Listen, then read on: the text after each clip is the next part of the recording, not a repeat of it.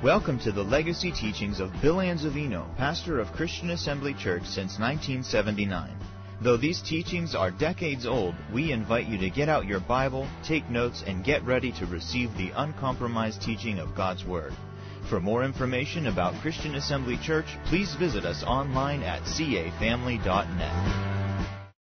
Turn in your Bibles to James chapter one, beginning at verse six. James chapter one, beginning at verse six. The book of James, chapter one, beginning at verse six.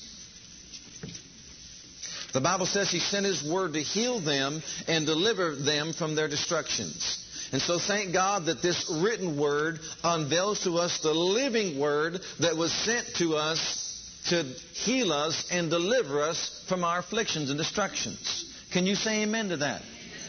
Thank God this written word unveils to us the living word that was sent to us. For what reason? To heal and also to deliver. And so we thank God for the Word. In verse six, but let him ask in faith, nothing wavering. For he that wavereth is like a wave of the sea, driven with the wind and tossed. For let not that man think that he shall receive anything of the Lord. A double-minded man is unstable in all his ways. Of course, in its setting, he's referring to wisdom.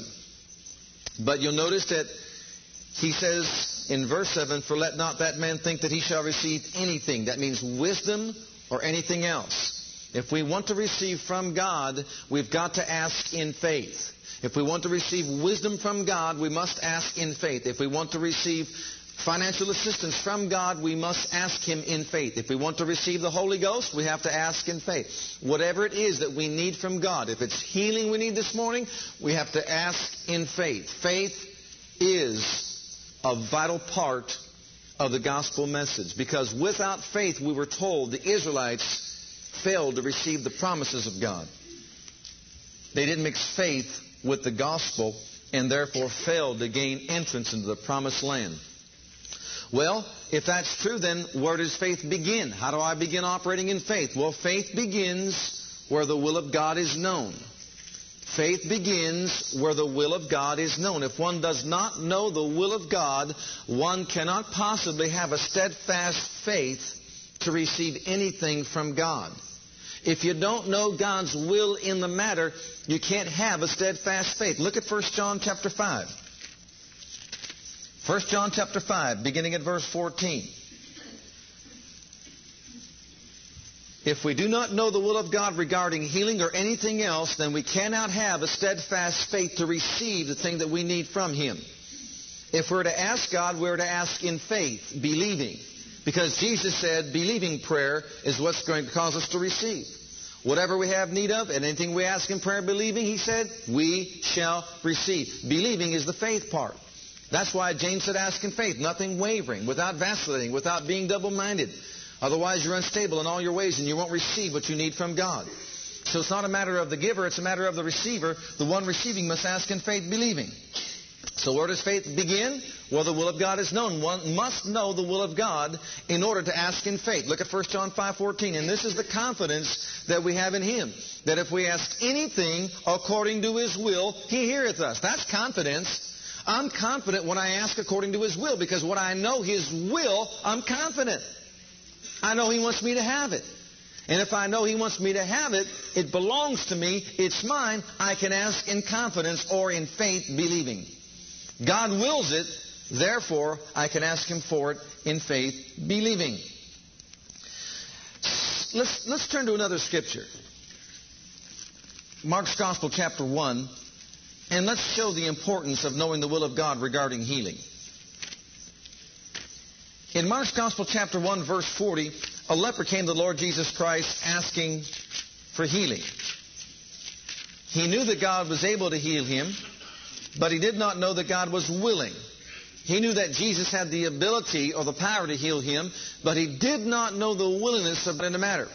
And in verse forty it says, and there came a leper to him, beseeching him and, and kneeling down to him and saying unto him, if thou wilt, thou canst make me clean. Notice, if thou wilt. You'll find out that if you'll study your Bible, this is the only place that the will of God is questioned regarding healing. It's the only place that someone asks Jesus about the will of God concerning healing. if thou wilt. I know you can, but I don't know your will. And since I don't know your will, I'm asking you, if you will, you can make me clean. You can heal me of this leprosy. Well, Jesus, moved with compassion, put forth his hand, and touched him, and saith unto him, I will, be thou clean. And as soon as he had spoken, as soon as he had spoken, underline that in your Bible, as soon as he had spoken. It didn't say as soon as he laid his hand on him. It said as soon as he had spoken. What did he speak? What did he say? I will. Not knowing the will of God produced doubt in the man's heart. And since the man did not know the will of God, he could not ask in faith. This is the confidence that we have in him if we ask anything according to his will. He didn't know the will, so he asked the will. If thou wilt, thou canst make me clean. Jesus took care of the situation by telling him, I will. And after he had spoken, then immediately his leprosy was cleansed. The answer to his question, I will, once and for all settled the will of God in the matter of healing. I'll be honest about it. If Jesus wanted to bring anything else out in the Bible regarding the will of God concerning healing, he would have done it right here.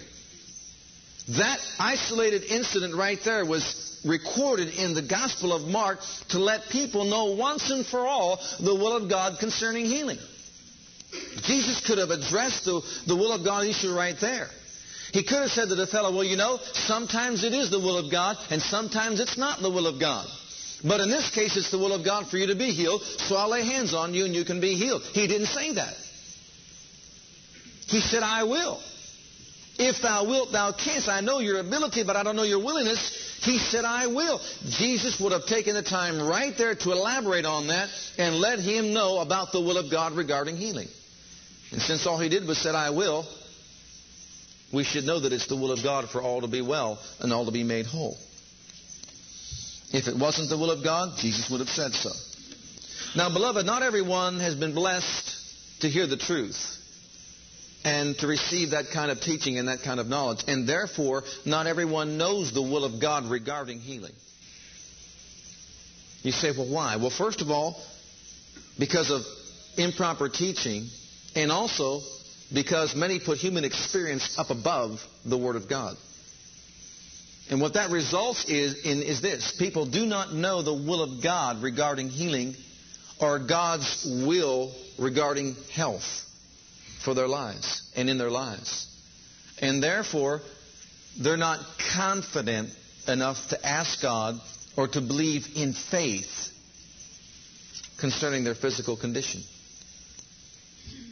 And so what I would like to do this morning, if I have your permission, is to address some of the objections that people make regarding the subject of divine healing and health, answering some of the questions that they have and some of the objections that they have with the Word of God, so that we can settle once and for all in the minds of people God's will concerning healing. Now, before I go to point one or objection one, let's look at Matt, or Mark's Gospel, chapter seven and verse thirteen, to show us that when people are taught wrong, or when people put human experience above the Word of God, what they end up doing is passing down from one generation to the next the traditions of men.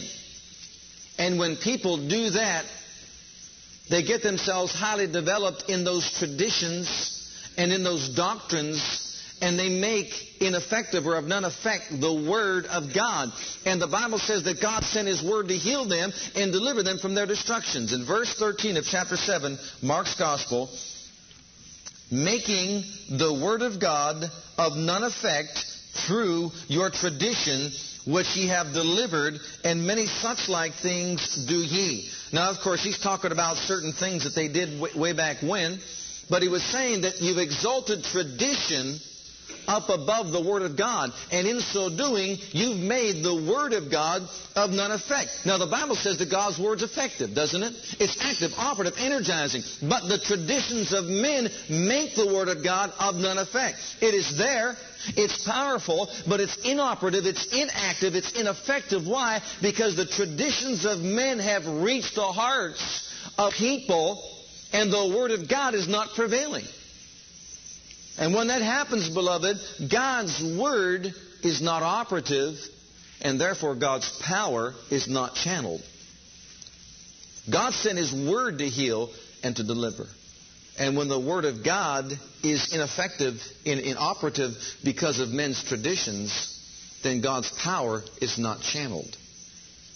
See, words are containers of life. God's life is channeled through His Word. That's where the power of God is. God upholds us, sustains us, maintains us by the word of His power. But through traditions that are handed down from one generation to the next, God's word is made ineffective in people's lives. So, number one, our first objection. Turn with me to Matthew chapter four. We'll begin there. And verse twenty-three. Many do not know the will of God regarding healing, or many do not know that God wants everyone well or whole or made whole, because it's been handed down from one generation to the next that God does not always heal. God does not always heal. And that logic is based on this reasoning. Since many come for healing and many walk away not healed, human experience then proves that God does not always heal. Now that message is being taught right around, believe me, all around us. Now God heals, they'll say, but God does not always heal. And the reason why we know that is because many come to God for healing, but few get healed. Therefore, human experience proves that God does not always heal. Well, beloved, in answer to that, let me state this. We do not build faith on human experience. We build faith on the Word of God. If God's will is not being done in the lives of people, God is not to blame. The fault lies with man. It does not lie with God. Now, man doesn't like to hear that, I realize. Nevertheless, let God be true, and let every man be a liar. And let's answer that objection with the Word of God and find out what it says about does God always heal or God does not always heal. Matthew four, twenty-three and twenty-four. And Jesus went about all Galilee, teaching in their synagogues and preaching the gospel of the kingdom and healing all manner of sickness and all manner of disease among the people. And His fame went throughout all Syria, and they brought unto Him all sick people that were taken with diverse diseases and torments, and those which were possessed with devils, and those which were lunatic, and those that had the palsy, and He healed them. Every one of them that came to Jesus in those regions right there round about were all healed of whatever sickness or whatever disease they had. That's what the Word of God says. All those that came to Him were healed. Matthew chapter eight, verses sixteen and seventeen. When the even was come, they brought unto Him many that were possessed with devils, and He cast out the spirits with His word, and healed all that were sick. He healed all that were sick. Why? That it might be fulfilled which was spoken by Isaiah the prophet, saying, Himself took our infirmities and bare our sicknesses. Once again, what does the Word of God say? There, Jesus was doing the will of the Father God on the earth. They brought to Him many that were sick and many that were possessed with devils, and Jesus healed all of them. Look over here at verse or chapter six of Luke's Gospel, and beginning at verse nineteen.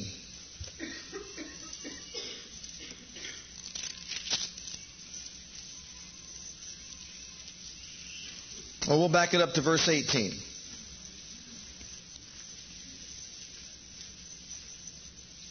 Let's go one back, one further to seventeen, and we'll put it all in context. Just keep backing up. And He came down with them and stood in the plain, and the company of His disciples, and a great multitude of people out of Judea and Jerusalem, and from the seacoast of Tyre and Sidon, which came to hear Him and to be healed of their diseases. Now, I know a multitude is a lot of people, but a great multitude. Can you imagine? A great multitude of people came to hear Him and be healed of their diseases. And they that were vexed with unclean spirits, and they were healed. And the whole multitude sought to touch him, for there went virtue out of him, and healed them all. Once again, here we read the Word of God. And all those that came to Jesus for healing, when they came to Him and touched Him, they were healed. All of them. Don't turn to it. You can't attempt to. But in Psalms one hundred three and verse three, we are told that God forgives all of our iniquities and God heals all of our diseases. Once again, the Word of God says all. If we believe He forgives all of our sins, how many of you believe He forgives all of our sins? Well, in the same breath, the psalmist said, and heals all of our diseases. Everyone say all. all. Well, then we have to believe that the Word of God says, regardless of what human experience says, the Word of God says that God heals all of our diseases. Jesus healed all that came to Him. And God heals all of our diseases. Look at John's Gospel, chapter six, since you're close by, and verse thirty-eight. God's will is not interpreted by human experience. God's will is interpreted in the Word of God.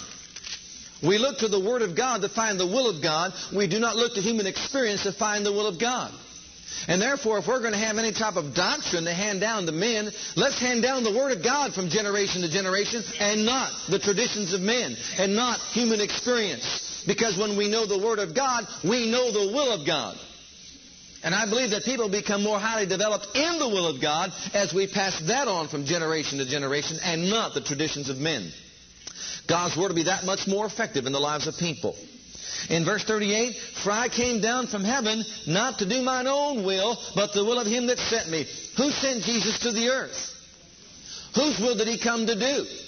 The Father's will. And He went about doing good, healing all that were oppressed of the devil, and all that touched Him. Healing went out of Him, virtue went out of Him, and healed them all.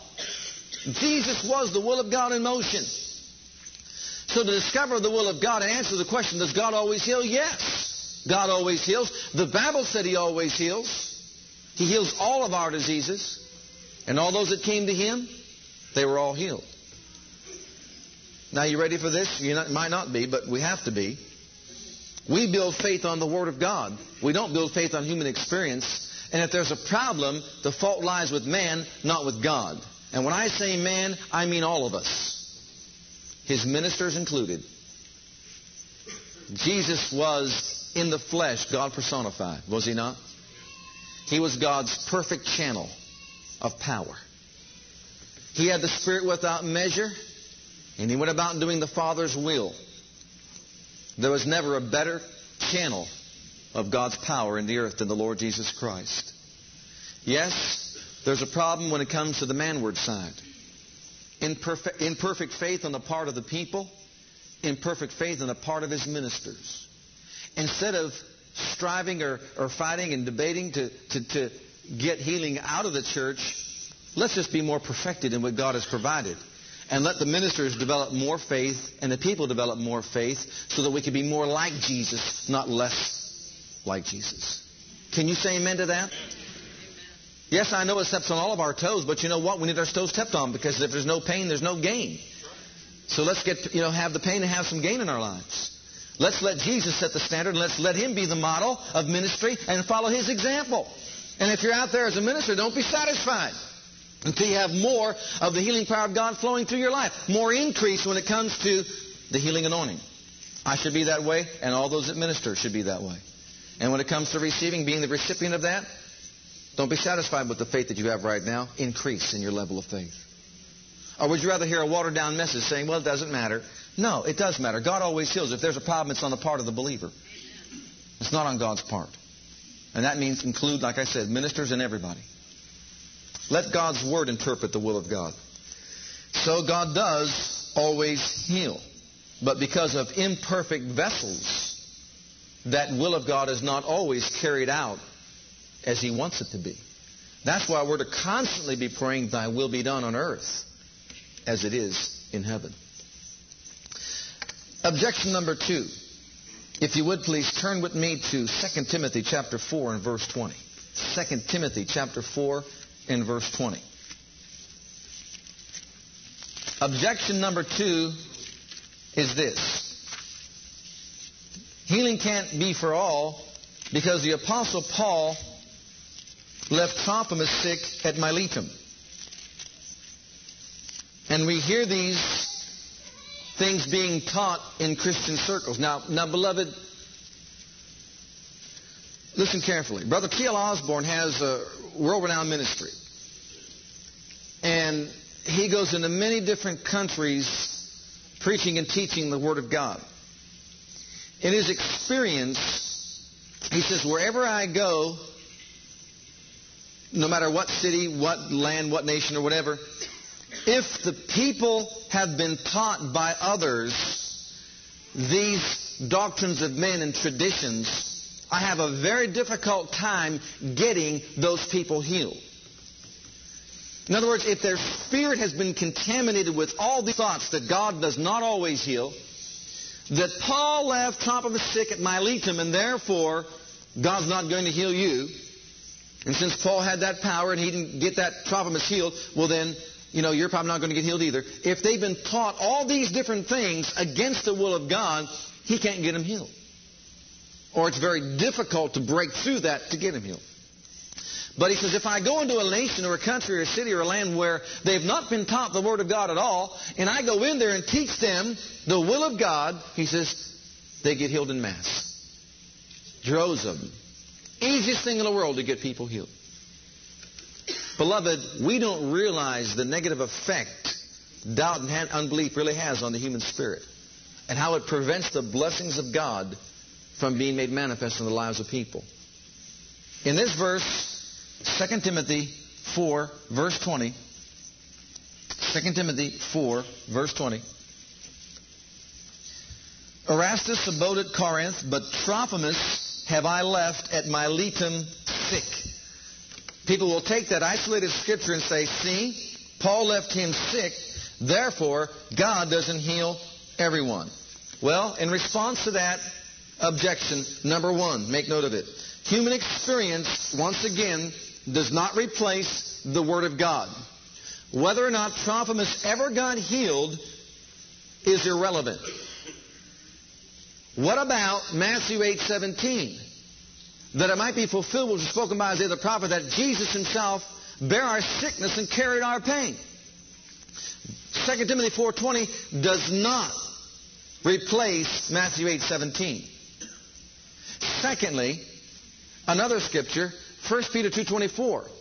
By whose stripes ye were healed includes Trophimus as well as anybody else. Also, Mark sixteen eighteen, Jesus said, they shall lay hands on the sick and they shall recover. Also, Psalms one oh three says, who healeth all of thy diseases. This scripture in Timothy does not replace those other scriptures. So, number one, make note of that.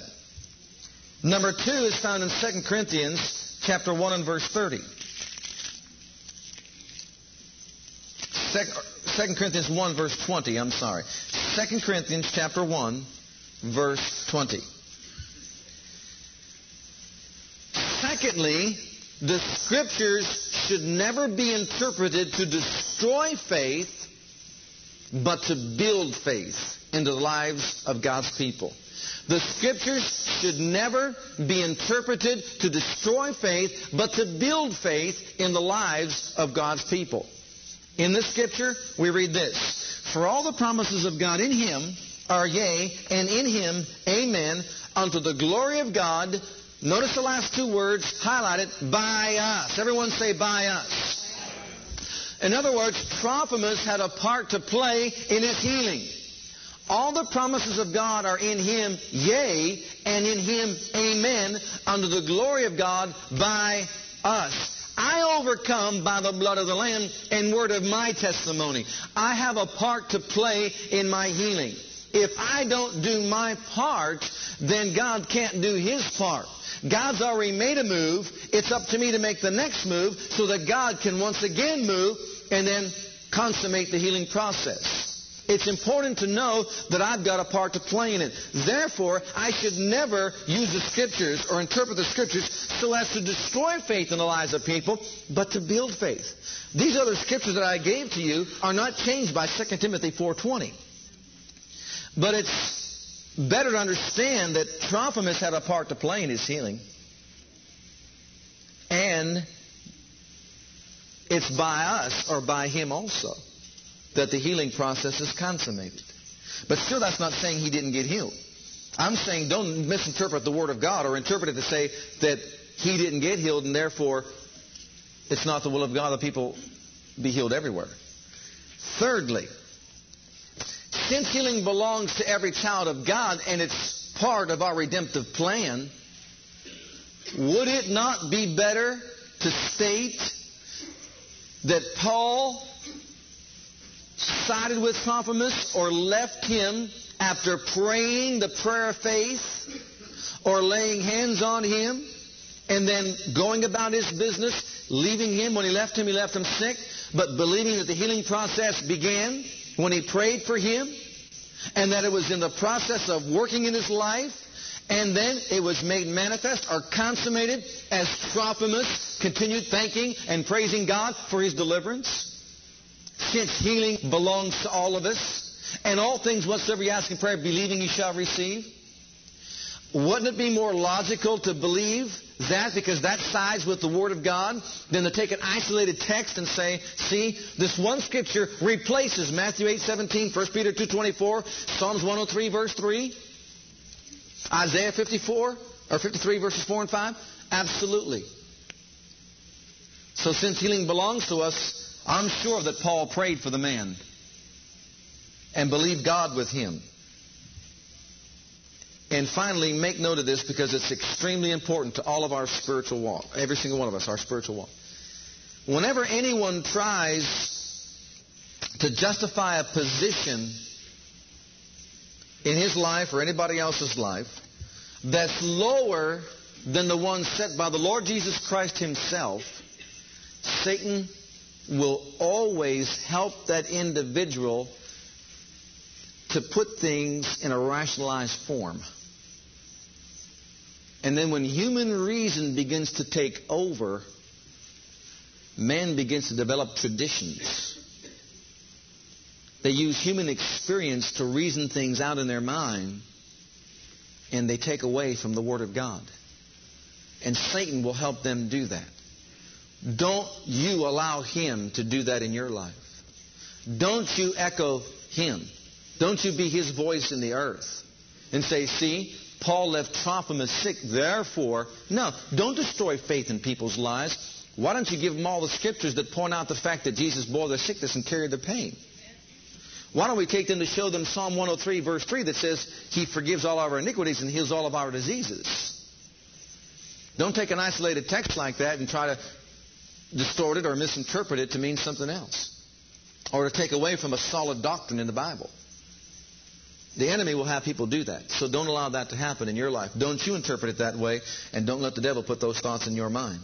Because human reasoning, believe me, is never going to supersede the Word of God. But if you allow it, it'll make the Word of God an effect in your life.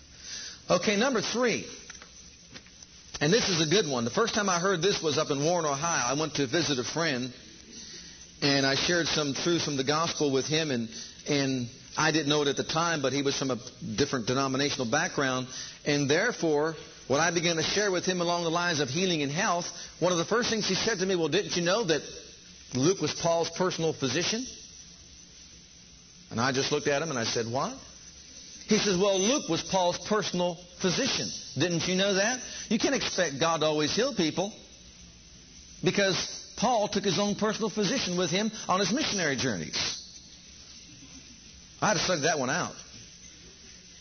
Are you ready? Let's answer that objection. Acts fourteen, beginning at verse nineteen. You mean you never heard that one? Well, Luke was a physician. You learn something new every day. Luke was a physician before he met the Lord.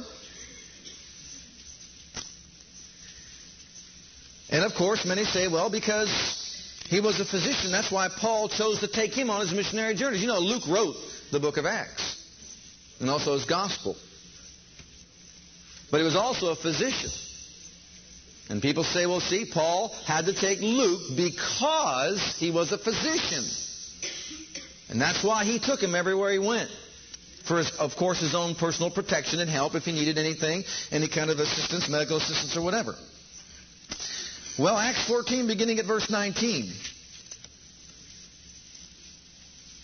And there came thither certain Jews from Antioch, who persuaded the people, and having stoned Paul, drew him out of the city, supposing he had been dead. Howbeit, as the disciples stood round about him, he rose up and came into the city, and the next day he departed with Barnabas to Derbe. And when they had preached the gospel to that city, and had taught many, they returned again to Lystra, and Iconium, and Antioch. Now notice, Paul is with him, I mean, I mean Luke is with Paul, and he's writing. Here we see Paul being stoned. How many of you know that the Jews were professional stoners? And when they stoned you, you were left for dead. I mean, there was no movement in your body because they were professionals at this. Maybe here, you know, you might pick up a few rocks and hit people with it and think that you've, you know, you've stoned them to death. But that wasn't the case then. That's how they killed people back then. They stoned them to death. And when these professional stoners got done stoning him to death, leaving him for dead, they went on their way. But Paul, the Bible says, rose up in the midst of them. Luke was right there. Luke did not minister to Paul in any medical sense. Paul was raised up by the power of God. God wrought a powerful miracle in the life of Paul, and then Paul went right back and still preached to those same people. Can you imagine being one that stoned him? And there he is, preaching right back. I mean, the next day. We're talking the next day. Did you read that? Howbeit, as the disciples stood round about him, he rose up and came into the city, and the next day he departed with Barnabas to Derbe. He went right on back in there and preached, and then he departed and went preaching some more. You're talking about someone just got stoned, left for dead. How many know the body hurts when it gets stoned? Especially when you're left for dead, they're swelling, your eyes are probably bugged out of your head, and everything else is going on in your body. He just got up right off and just went on. No, Luke didn't minister to him as a physician. Acts twenty. And then notice this, Luke didn't go with him also to Derbe. Did he? He went with Barnabas.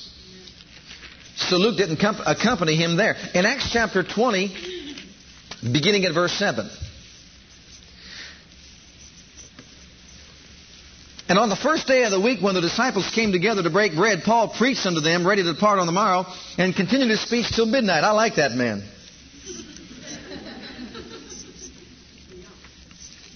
And there were many lights in the upper chamber where they had gathered together, and there sat in the window a certain young man named Eutychus, being fallen into a deep sleep.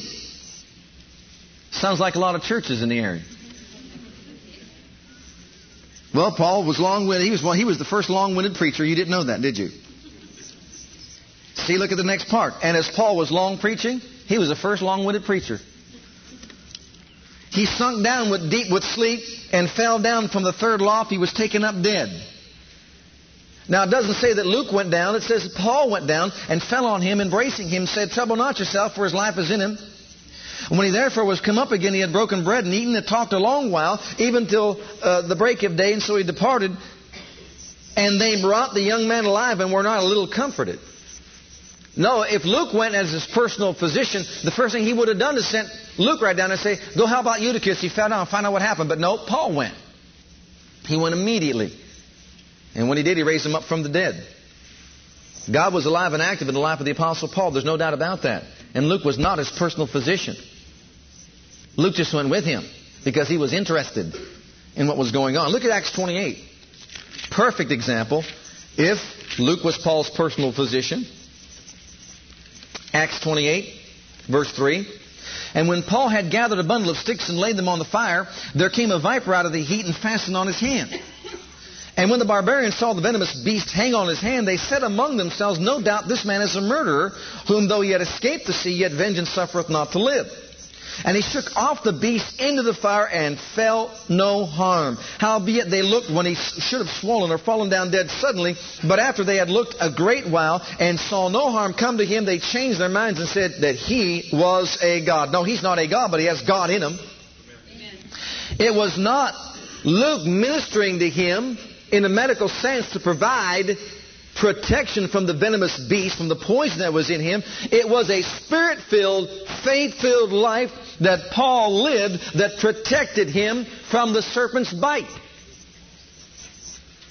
Paul knew how to tap into the resources of heaven. He knew how to generate that miracle-working power. He knew that Jesus said, "They shall take up serpents, and if any deadly thing shall, uh, they shall eat or drink, it shall not hurt them or harm them." He knew the Word of God. A faith-filled, Spirit-filled life protected him from death, not Luke the physician. If he was going by that, he probably would have died, because there wasn't anything that Luke could have given him to help him so quickly in his time of need. And then if you look at verse eight and nine... Finally, it came to pass that the father of Publius lay sick of a fever and of a bloody flux, to whom Paul entered in, not Luke, and prayed and laid his hands on him and healed him. So when this was done, others also which had diseases in the island came and were healed. Notice once again, Luke was not the one doing the ministering to the sick in a medical sense. The apostle Paul was, by the power of God. And when he laid hands on people, they were healed and delivered and made free. So Luke was not Paul's personal physician any more than Matthew was his personal tax accountant or collector. Just because he was one doesn't mean he stayed one. Come on, say amen or oh my. So in answer to that objection, we can't say that Luke was his physician, because certainly Scripture does not support that idea, does it? Of course, the, probably one of the most famous objections when it comes to speaking out against divine healing and health, go to Second Corinthians chapter twelve, and let's get into this one. This one is called Paul's, Paul's Thorn in the Flesh. Now, you've heard that one, I know. Well, healing isn't for everybody, because sometimes God gives people a thorn in the flesh, which is sickness or disease, to humble them. I heard, when I first heard that one, it just floored me. I didn't even know Paul had a thorn. And then I thought, if Paul had one, why would anybody else want it? If it was Paul's, let him keep it. What about you? I mean, if it's Paul's, let him keep it. I've got Paul's thorn in the flesh. Well, do you really? Why don't you just let Paul keep it? Everyone wants Job's boil, Timothy's stomach, or Paul's thorn in the flesh. I don't know why. Just like poor old Job, you know, well, let Job keep his boils. Let Paul keep his thorn. Amen. And Timothy, about his stomach, I don't know. I don't want it, do you? Let's look to the Word of God and find out about Paul's thorn in the flesh. Beginning at verse seven. Healing is not for everyone, they say, because Paul had a thorn in the flesh. And if this great man had a sickness and disease in his body, well then, I probably have a thorn in my flesh, so that God will humble me and perfect me in my life, my spiritual life. Well, once again, the traditions of men handed down make the Word of God of none effect. Let's not interpret the Word of God by human experience. Let's find out what it actually says and then live by that. Because that builds faith, faith, the other destroys faith. Let's interpret the Word so as to build faith in the life of people, not to take away faith from their hearts. Beginning at verse seven. And lest I should be exalted above measure to the abundance of the revelations, there was given to me a thorn in the flesh, the messenger of Satan to buffet me, lest I should be exalted above measure. For this thing I besought the Lord thrice, that it might depart from me. And he said unto me, My grace is sufficient for thee, for my strength is made perfect in weakness. Most gladly, therefore, will I rather glory in my infirmities, that the power of Christ may rest upon me. In answer to this objection, write down number one. First of all, what Paul had did not come from God. What Paul had, whatever it was, did not come from God. If you read verse seven again, you'll find out that it came from Satan. Unless I should be exalted above measure to the abundance of the revelations, there was given to me a thorn in the flesh, the messenger of Satan. The word messenger is the word angelos. It's translated one hundred eighty-eight times in the Bible, one hundred eighty-one times as angel, and seven times as messenger. Here is one of the seven times it's translated as messenger. Regardless, it means an angel or a messenger. Of who? Satan. So we see here that the thorn in the flesh that he had did not come from God, but it was an angel or a messenger of Satan doing his bidding. That's where it came from. It did not come from God. So when people say, well, this is a sickness that I have that came from God to humble me, that's not true, because it did not come from God. It was a messenger of Satan sent to buffet him. Secondly, in answer to that objection, hold your place there and look at First Peter chapter five and verse six. First Peter chapter five and verse six. Humble yourselves, therefore, under the mighty hand of God, that He may exalt you in due time. Secondly, God was not opposing Paul's being exalted. Paul was humble. Because he was humble, God was exalting him. And the more a person will humble himself, the more God will exalt him. God was exalting Paul, but the devil didn't like it. People were listening to him, listening to his message. They were getting saved, getting healed, getting spirit-filled, getting delivered, getting set free, and the devil didn't like it, so he sent an angel, targeted his life, and said, buffet him, silence him. God was exalting the Apostle Paul because he was humble. Humble yourself and God will exalt you. Now let's go on back there. And the devil didn't like it. So he sent a mess, messenger. The messenger of Satan to buffet me. Why? Lest I should be exalted above measure. That's why. And the devil didn't like it. So he sent a messenger to buffet him, to silence him, to get him to stop speaking the Word of God because of its effect in the lives of people. Okay, thirdly. Well, let's read on verse eight. For this thing I besought the Lord thrice, that it might depart from me. Well, why would he beseech the Lord to get rid of something that he gave him? If it came from God, he would want him to have it. He should want to have it. But obviously it didn't come from God, and that's why he besought the Lord that it, so that it would uh, depart from him. Another thought, notice the expression, a thorn in the flesh. The expression, the thorn in the flesh, in Scripture is never interpreted as being a sickness or a disease in anyone's body. It's used twice elsewhere in Scripture. And let's let the Word of God do our interpreting. Going back to the book of Numbers, chapter thirty-three. Numbers chapter thirty-three and verse fifty-five. Thorn in the flesh was not an eye disease or any kind of physical sickness or disease in the Apostle Paul's body. It was an, ex- an expression that was used just like we use today. That person is a pain in the neck. Now, it's not a real pain in your neck as such, meaning a physical sickness in your body. It's just an expression that is used to transmit a thought. And if I were to say to you, someone's a pain in the neck, would you get the message? And everywhere I go, that person's there to buffet me. Would you get the message? Absolutely. In Numbers thirty-three fifty-five, but if you will not drive out the inhabitants of the land from before you, then it shall come to pass that those which ye let remain of them shall be pricks in your eyes, thorns in your sides, and shall vex you in the land wherein ye dwell. speaking to a group of people, they would be pricks in their eyes and thorns in their sides. And that's not referring to an eye disease and a side disease.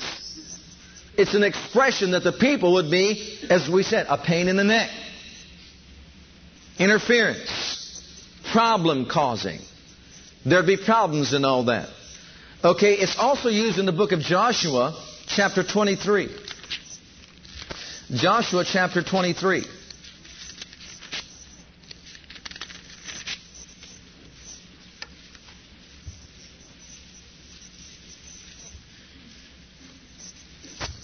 And verse thirteen. Know for a certainty that the Lord your God will no more drive out any of these nations from before you, but they shall be snares and traps unto you, and scourges in your sides, and thorns in your eyes, until ye perish from off, off this good land which the Lord your God hath given you. Once again, the expression is used, but it's not referring to any type of sickness or any type of disease. It's referring to a people that are there to discourage them, to cause problems for them, and possibly to hurt them and do all these other things to them. So now when you go on back, let's go back there, and you read that, you can better understand what Paul was saying. There was given to me a thorn in the flesh, a thorn in the flesh. Now, notice it's not referring to a disease or a sickness. It's referring to a people. And then he just he explains who it is. The messenger of Satan, the angel. Satan obviously had a particular angel sent to Paul's life and ministry to undermine it, to discourage him, to persecute him, to cause things happen against him, lest he be exalted above measure and continue the work of the Lord in a dynamic, powerful way. And so Satan comes along with this angel and says, look, buffet the man. Everywhere he goes, make it hard for him. Make it difficult for him. Stir people to persecute him and do all these things against him. It's not a disease or a sickness in his life. Now, God's response to the Apostle Paul, when the Apostle Paul says, I besought the Lord thrice that it might depart from me. Look at verse nine. And he said unto me, and we're going to break this apart to make, to make it as clear as I possibly can that it was not a sickness or a disease. And God's response was not this. Go ahead, Paul, put up with it. It's your lot in life. Just put up with it. He wasn't saying that like so many interpret. See, the traditions of men handed down make the Word of God of none effect. And people walk around with Paul's thorn in their body, thinkingly, and in reality it's not. God didn't send it. In verse nine, he said unto me, my grace, everyone say grace. Grace, grace is God's operational power. And I don't have time to do a study on that, but if you will, you'll find out that grace is the operational power of God that produces everything we need. For by grace are you saved through faith. Faith, in other words, taps into the grace of God and produces what? Salvation. And you go on from there and we're healed. Operational power to heal us. Operational power to deliver us. Operational power to keep us, preserve us, and all these different things. That's the grace of God in manifestation. So he said, my grace, the next word is sufficient. And if you look in your Strong's Concordance, do a study, you'll find out that the word means to raise a barrier, to ward off, to be satisfactory. It is enough. My grace or my operational power is enough to ward off or to raise up a barrier against the enemy is what he was saying. My grace, my operational power is sufficient, more than enough, to raise up a standard or a barrier against the onset of the enemy. When the enemy comes in like a flood, the Spirit of God will raise up a standard. Same thing against them. My grace, Paul, is sufficient. And in connection with that thought, let's remember this. God never said He'd do anything about a devil or a demon trying to harass us in life. Did you know that? He would never get rid of it. He said, behold, I give you power to tread on serpents and scorpions and over all the power of the enemy. He never said I would do it. He said, you do it. In my name, cast out devils. That's what he said. So he said, Paul, my grace My operational power is sufficient. It's enough for you to lift up a standard or a barrier against this onslaught of the enemy.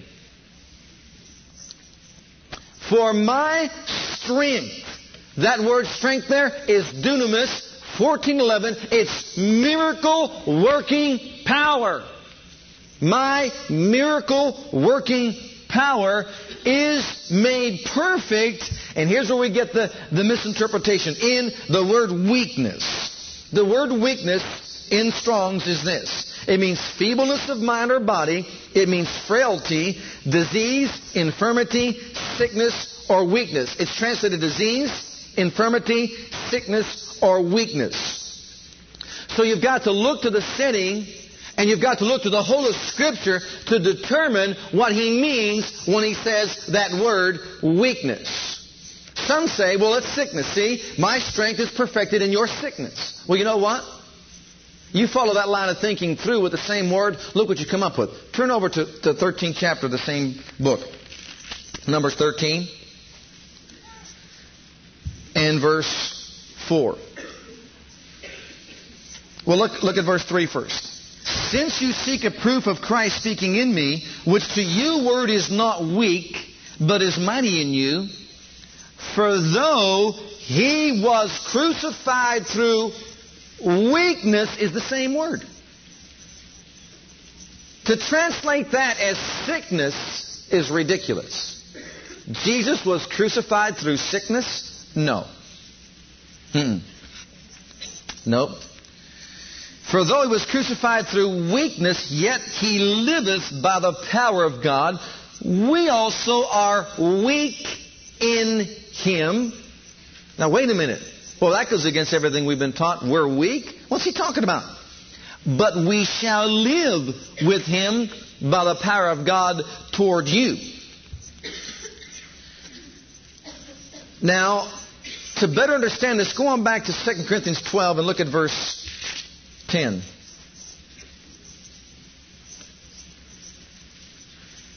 Therefore I take pleasure in infirmities, in reproaches, in necessities, in persecutions, in distress for Christ's sake, for when I am weak. It's the same word translated weakness in all those other places. And what it's referring to is the human frail side of man. When man chooses to understand that in himself he has nothing to combat the forces of darkness with, there is a human side to us which represents the weak side of man. And when a person chooses to lay down his life, give it to the Lord, deny himself, take up his cross, follow him, the enemy will come against him with persecutions, distress, and all these things targeting the weak side of man to overcome him and destroy him, just as he targeted Jesus in the flesh to destroy his life and ministry. Then when we realize when that happens, if we only acknowledge we can't overcome in the flesh. We have no power to combat spiritual forces in the flesh. No, there is a weak side to man. We're not strong in ourselves. I don't overcome by my own ability. I don't overcome by my own strength. And when all this comes against me, it reinforces in me. It doesn't matter. I can't do it anyhow. Thank God that when I realize I'm a nobody, but in Christ I can do all things, the power of God takes over. And when the power of God takes over, beloved, it throws down the forces of evil and the powers of darkness, and overcomes the opposition. That's what he was saying. And look what look what he interprets it as being in verse ten. What was it that was happening to him? I take pleasure. He defined what is what was happening to him. And not one place does he say sickness. I take pleasure in infirmities or human frailties and weaknesses and reproaches or inabilities and, and necessities and persecutions and distresses for Christ's sake. Yes, our lives will be targeted. And when I'm weak, then I'm strong. Going back to chapter eleven, verse twenty-three. Are they ministers of Christ? I speak as a fool. I am more. In labors more abundantly. In stripes above measure. In prisons more often, more frequent. In deaths oft. Of the Jews. Think about that one. Deaths. Deaths. Deaths oft. The man was stoned to death, left for dead. I mean, you talk about persecution. Of the Jews, five times received I forty stripes, save one. Thrice I was beaten with rods. Once I was stoned, thrice I suffered shipwreck. A night and a day I've been in the deep. In journeys, often, in perils of waters, perils of robbers, perils of my own countrymen, perils by the heathen, in perils of the city, in perils in the wilderness, in perils in the sea, in perils among false brethren, weariness, painfulness, watchings, often, in hunger, thirst, fastings, cold, nakedness, beside those things that are without. Oh, Lord, there's no room for sickness there. If that man was sick, I mean, you talk about sorrow upon sorrow. Would you feel sorry for this man if he was sick on top of all that? Can a sick man take all that? Dear Lord, can he? You say, well, he was in pain. If you were beaten with rods, were you? Would you be in pain? If you were stoned, would you be in pain? Yeah, but he didn't say he take out, they take out their eyes. Yeah, because they stoned his eyes. His eyes were bugged out like that. That's why when he went back there and preached to them after they stoned him, they saw his eyes puffed out. So someone read the book of Galatians, they say, well, see, they said they would have given their eyes. Yes, they would have given their eyes. It wasn't because it was dripping with some kind of disease. It was because they just got done stoning the man. His eyes were all puffed up. When he went right on back in and preached to them the same gospel. And they marveled when they saw him, and they went off and preached even at, at Derby. Right where he got stoned. Yeah, they would have taken out their eyes and given them to him. Not because he had bad eyes, but because they were puffed up from being stoned. He was in pain, beaten with rods and all these different things. There's no room for sickness in this man's life. Those were the things he said were, that were happening to him everywhere he went. And who stirred all that up? The messenger of Satan to buffet him everywhere he went. Everywhere he went to buffet him. Now, if that's not convincing enough, beloved, let me give you the final one. You don't qualify for a thorn. And neither do I. Because if you back up to verse seven, it says, unless I should be exalted above measure through the abundance of the revelations. Have you had the abundance of the revelations like he had yet? Well, what do you mean by that? Go on back up to verse uh, one. It is, not, it is not expedient for me, doubtless, to glory. I will come to visions and revelations of the Lord. I knew a man in Christ above fourteen years ago, whether in body I cannot tell, whether out of body I cannot tell. God knoweth, such as one cut up into the third heaven. When was the last time you got cut up into the third heaven? And I knew such a man, whether in body or out of body, I cannot tell. When was the last time you didn't know whether or not you were in or out of your body? Mm. I cannot tell, God knoweth. He that was caught up into paradise. When was the last time you got caught up into paradise? Heard unspeakable words. When was the last time you heard unspeakable words? Which is not lawful for a man to utter. For such a one I will glory, yet of myself I will not glory, but in mine weaknesses. You see what he's saying? I'm not taking any self-pride. I'm not getting caught up in the pride. Everywhere I go, I'm being buffeted for the work of the Lord. It's not sickness. It's not disease. It's the messenger of Satan sent to buffet me because I'm doing the work of God in such a dynamic way. But I'm not going to glory in that. Let God make me what He wants to make me. I'm going to walk humble before the Lord that He may continue to exalt me, and I will fulfill His will upon this earth.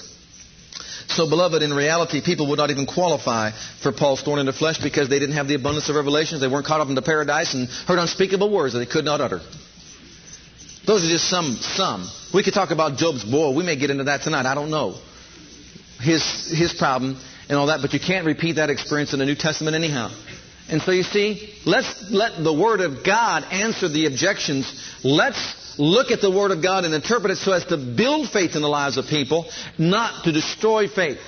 None of that changes what the Scriptures teach about God's healing plan of redemption. God has provided healing for all. It belongs to all. You can't have Paul's thorn. Thank God for that. I still believe to this day that Trophimus got healed. I'll tell you what, if he didn't, it still wouldn't change the gospel. I said if he didn't, it still wouldn't change the gospel. Let me give another scripture because I think I, uh, some unsettledness out there. Look at, look at the book of Hebrews and then we'll close it. In chapter eleven.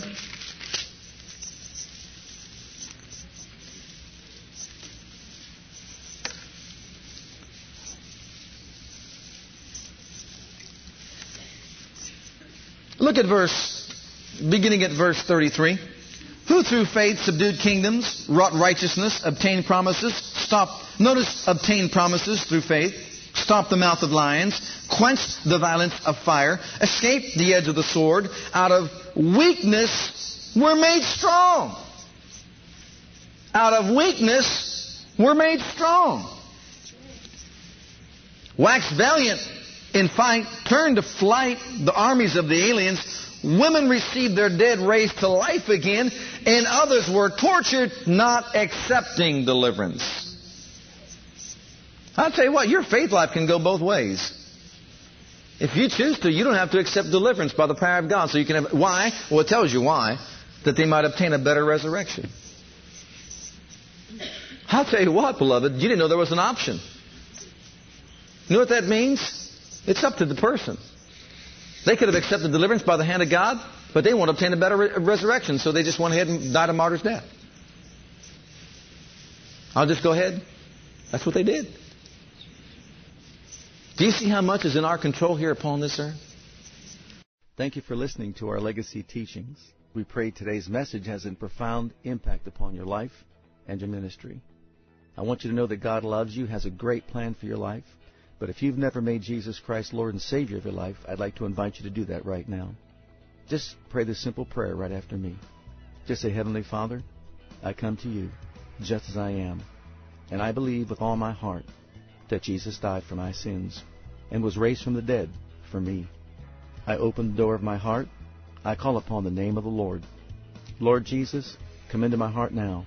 I receive you and accept you as my personal Savior and Lord. If you prayed that prayer with me, you're a child of God right now, and I encourage you to get into a good Bible-based church where you can learn to grow in your Christian faith and experience. God bless.